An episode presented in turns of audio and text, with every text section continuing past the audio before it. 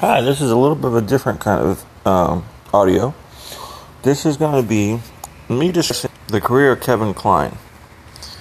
And I'm going to discuss his career prior to him winning Oscar and then after winning the Oscar. Um, this should be noted that I'm not really a fan of his. I guess the precept of this would be instead of him choosing the roles that he chose, which usually kind of uh, accentuate the aspects of him that I dislike, I feel that there's better roles that he could have chosen. Uh, you know, following up his movie Fish Called Wanda did so good and won him the Oscar for supporting actor. Uh, I feel there's better roles that he could take. So, I'm going to be a, a pretty big career breakdown of him. And um, sit back, relax, folks. It may not be always pretty. So, very strange background that I won't really get into, but seems like he was raised one way or born one way, but raised another. That doesn't have anything to do really with uh, with his mar- with uh, with this one way or another. But um, uh, as far as his performance in A Fish Called Wanda, I really don't like his character. I really don't like that movie, and I really don't like the things that his character engages in with the, uh, you know, marine life. Let's just leave it at that. I don't even want to talk about it because it's such a bad and silly part of the character. Um, I'm not a fan of Sophie's Choice. I find it to be a really poor movie, actually. Um, and I found that his acting in it to be really like it didn't fit. so, and Pirates of Penzance, you know, whenever it's on, I've seen parts of it and stuff. It's okay. It's the, the audio and the way that it's picked up on like video, I guess, at the time it's not very good because it ends up, you know, not being preserved properly. So, um, I feel that it would have been better to probably make a big screen version of that because that's definitely not big screen material. So yeah, I'm breaking down his career prior to him winning the Oscar, and then once he wins the Oscar, this is video, or this audio is going to take a different direction. It's going to go to more career advice and why he chose various movies and everything like that, and what else he should have chosen. The Big Chill, I mean, yeah, it's a pretty good movie and everything, but like, I don't know. Something about his character I don't really like, and something about the way he's portrayed, and something about like the whole ethos of the movie. Um, and I find I kind of find the producer Michael Shamberg to be kind of hypocritical. Um, but anyway, um, I didn't know that it had a short-lived spin-off. It went on for ten episodes, where they essentially replaced the cast with uh, Margaret Whitton, Daniel Stern, Jane Kaczmarek. Those are all the real recognizable names there. It influenced the TV show of thirty something. Okay, so he's in Silverado. Um, guess you know he's fine in that. Pretty good contemporary western. Uh, Violets Are Blue. This is when he starts really being like, are you trying to portray the screenplay or are you trying to portray likability? And that's a thing that I find um, that he's almost too loyal to the screenplay. And in this film, it's you know about some affair between Sissy Spacek and him, and it's really picturesque. Um, part of Delaware, Maryland area, uh, peninsula. Um, yeah, and that's basically the selling point of the movie. His performance is beyond blah, and you can't root for him at all. In fact, you root against him. He's such a, a unlikable person, I think, in that film.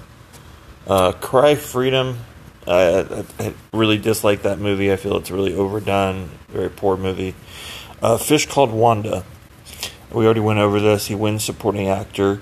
He beats one of my favorite actors, uh, Dean Stockwell in that. So for Married to the Mob, which is I think a better performance than Kevin Kline, who is totally too loyal to that screenplay. I mean, if he sees that written, he should have said that we sh- we're not doing that scene. We're not doing that scene, or you know, we'll do it in a different way, maybe a comical way, or that that's just a vile way of how it's presented in that movie. Absolutely vile.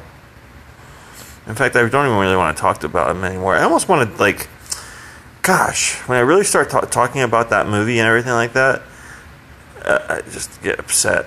I'm gonna. Uh, I'm not gonna stop this audio. I, I, he exists as an actor. That scene exists and all that. So I just me not talking about it's not gonna.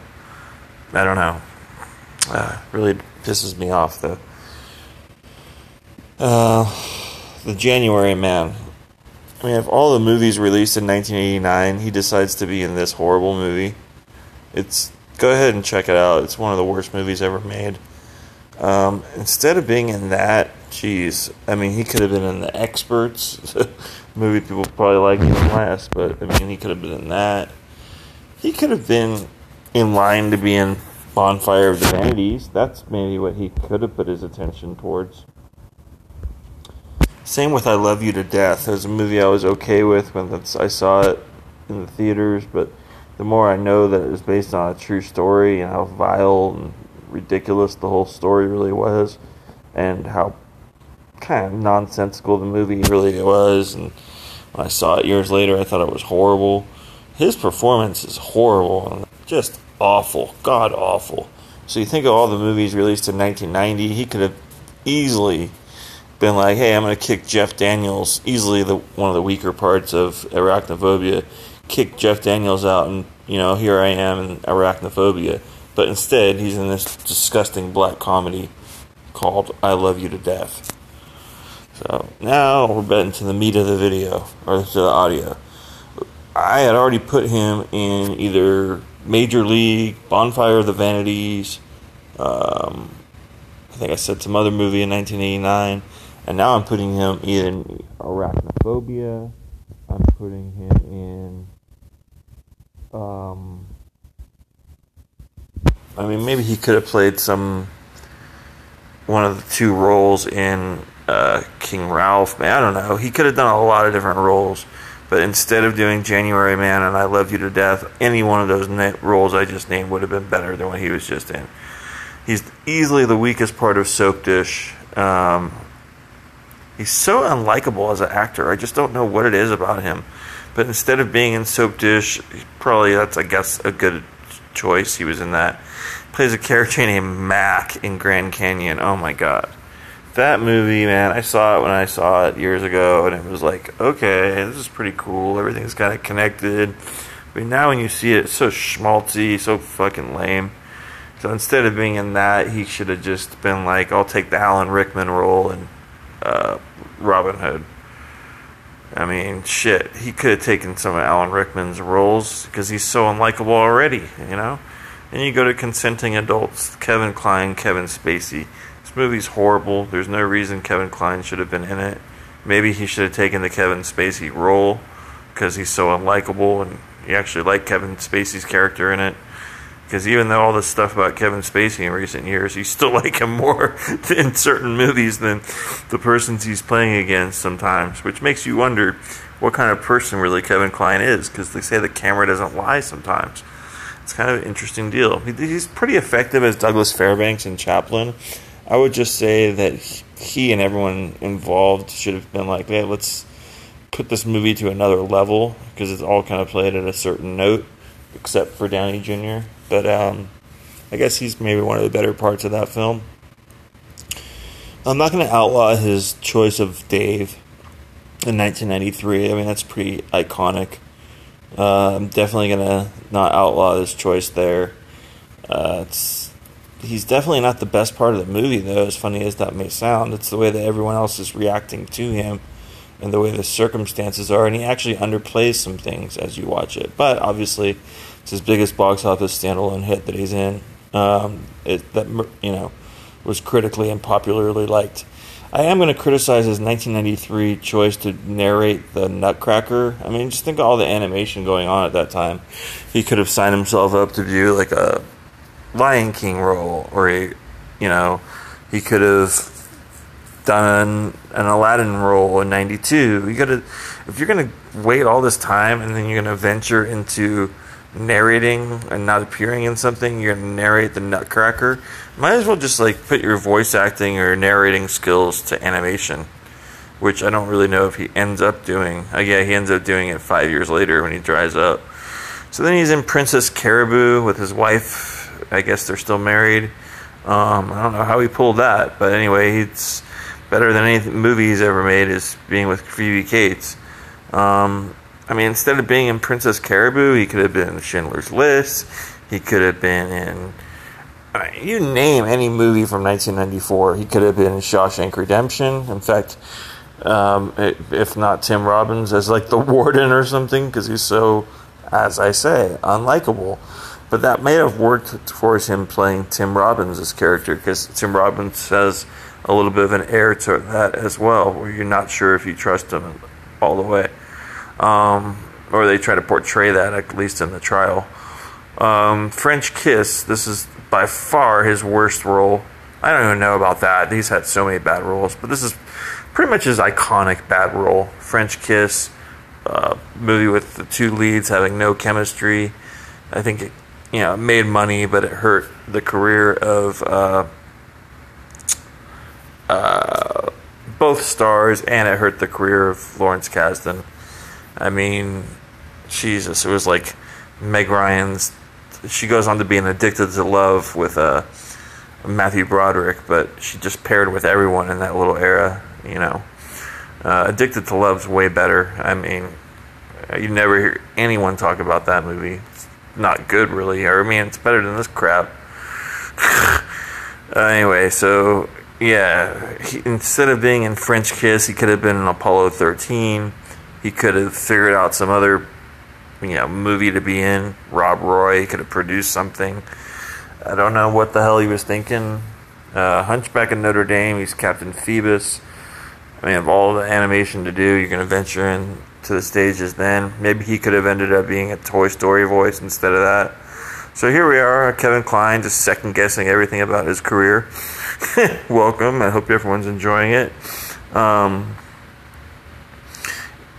in fact, let's go back over some of the stuff we just covered. Um, just covered. Uh, Dave, we say that he keeps that role, but you know what? Let's let's put someone else in that role for a second think if, if they would have done better. I could think that maybe Bill Murray would overplay it. I could think Chevy Chase was, you know, not ready.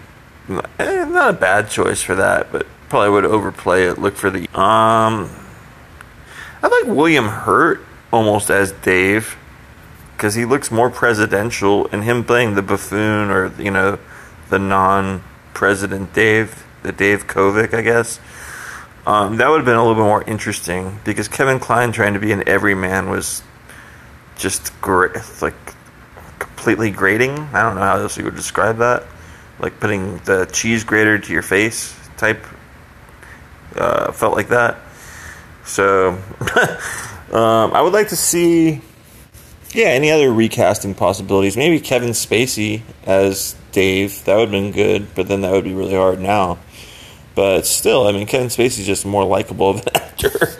so anyway, that's uh, you know Tom Hanks, all the other different people. But you know, with Tom Hanks being probably likely involved in the child sacrifice business, we really don't want to have him involved in it. Um, so then he's in the ice storm. He's easily like the weakest part of that movie. It's a good movie, so it's kind of hard to say, but I could point out the other performances as being way better. Uh, in and Out, which is what he's known for. I mean, I'm, I'm, skipping Fierce Creatures, but I'll get to that right now. Fierce Creatures, uh, it's his follow up to the same filmmakers with uh, A Fish Called Wanda.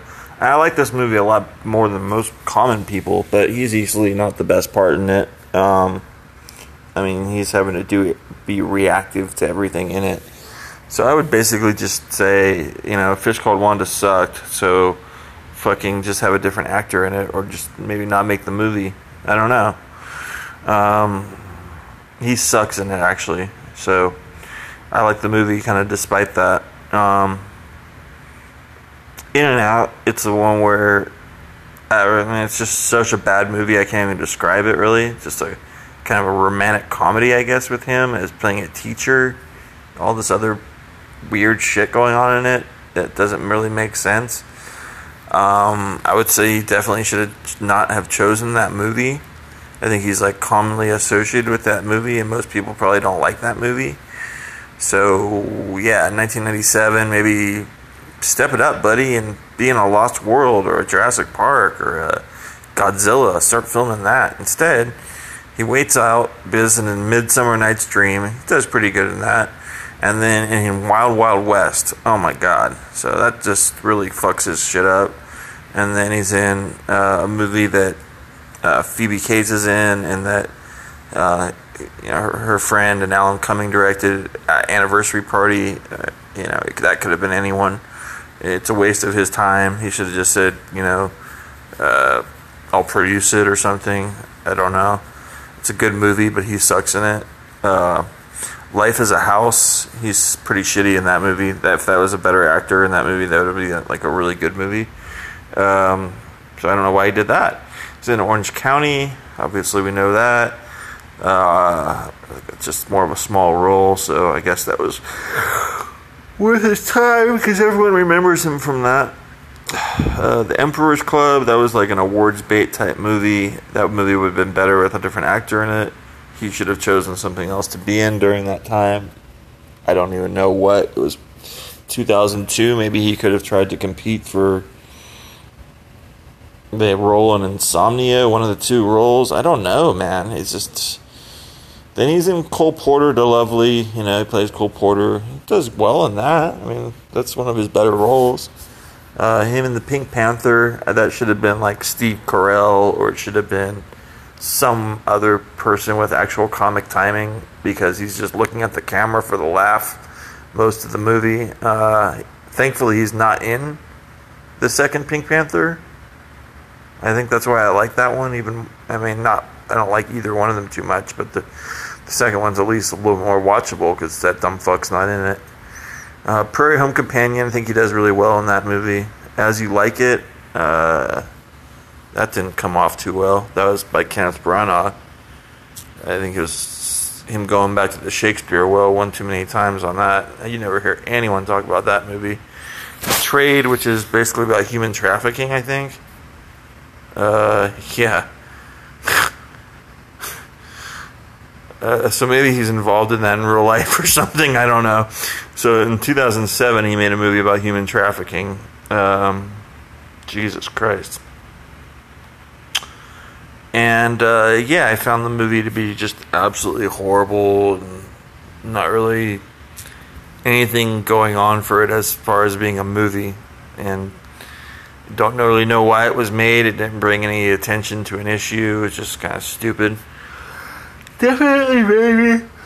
I mean, I can see why he took the role, but it basically has defined him as kind of like an older guy role since he should be finding good villain roles and stuff like that to be in. So as it's gone on, I've gone a little bit less specific because he just keeps taking either like a Robert Redford stupid role in The Conspirator in 2011 or a like hey look at me type role in The Extra Man.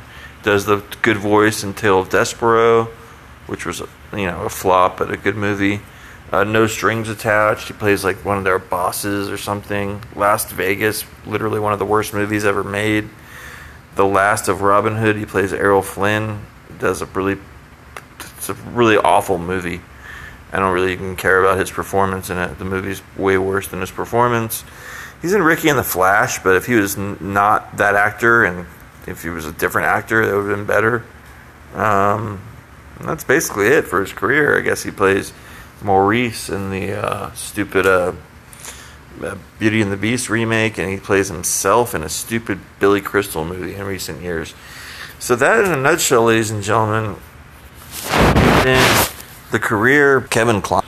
I mean, Jesus Christ, he's a Academy Award winning for Best Supporting Actor that if you ever have heard of a guy that's disappeared from being in really good movies after being in uh, Oscar winning, well, the thing is, the movie that he won it for was a shit movie.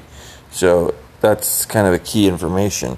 He wins it for a shit movie with nonsense scenes that should have never been filmed, and then goes on to having a really shit career. I mean, the, if you ask people what his movies are, they'd be like, De-Lovely? Yeah, I mean, I've never seen it, but I heard it was good. And then they'd be like, Oh, yeah, The Emperor's Club? Yeah, that's Schmaltz? Yeah, I've never seen it, but when, didn't that try to win Oscars? And then In and Out? Oh, yeah, that didn't appeal to me. That's the kind of stuff that his movies say to me immediately. anyway, I mean, feel free to leave your opinions about it. Do you are you fans of Kevin Kline out there? I mean, is there actual people that are like a fan of Kevin Kline's work that have shown up for his films?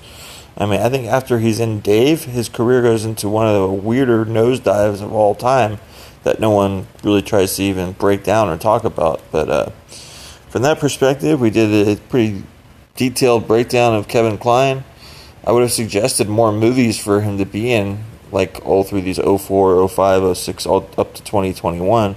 But as he's just faded from the limelight in the 90s and seemingly not taking my career advice, you know, he could have been in Apollo 13, he could have been in this, he could have been Out of Sight, he could have been in Ocean's 11, could have been in this, he could have been in that, could have been all sorts of different movies. I mean, Stardust, all sorts of different movies that he just appears to be better than. Um, and just does not have a good movie career, in my opinion. Maybe he's done some stuff on stage in recent years, but other than that, uh, Kevin Kline, one of the more relatively random Oscar winners of all time. Thank you so much. This has been Mr. Matinee, Mr. Majestic. Bye for now.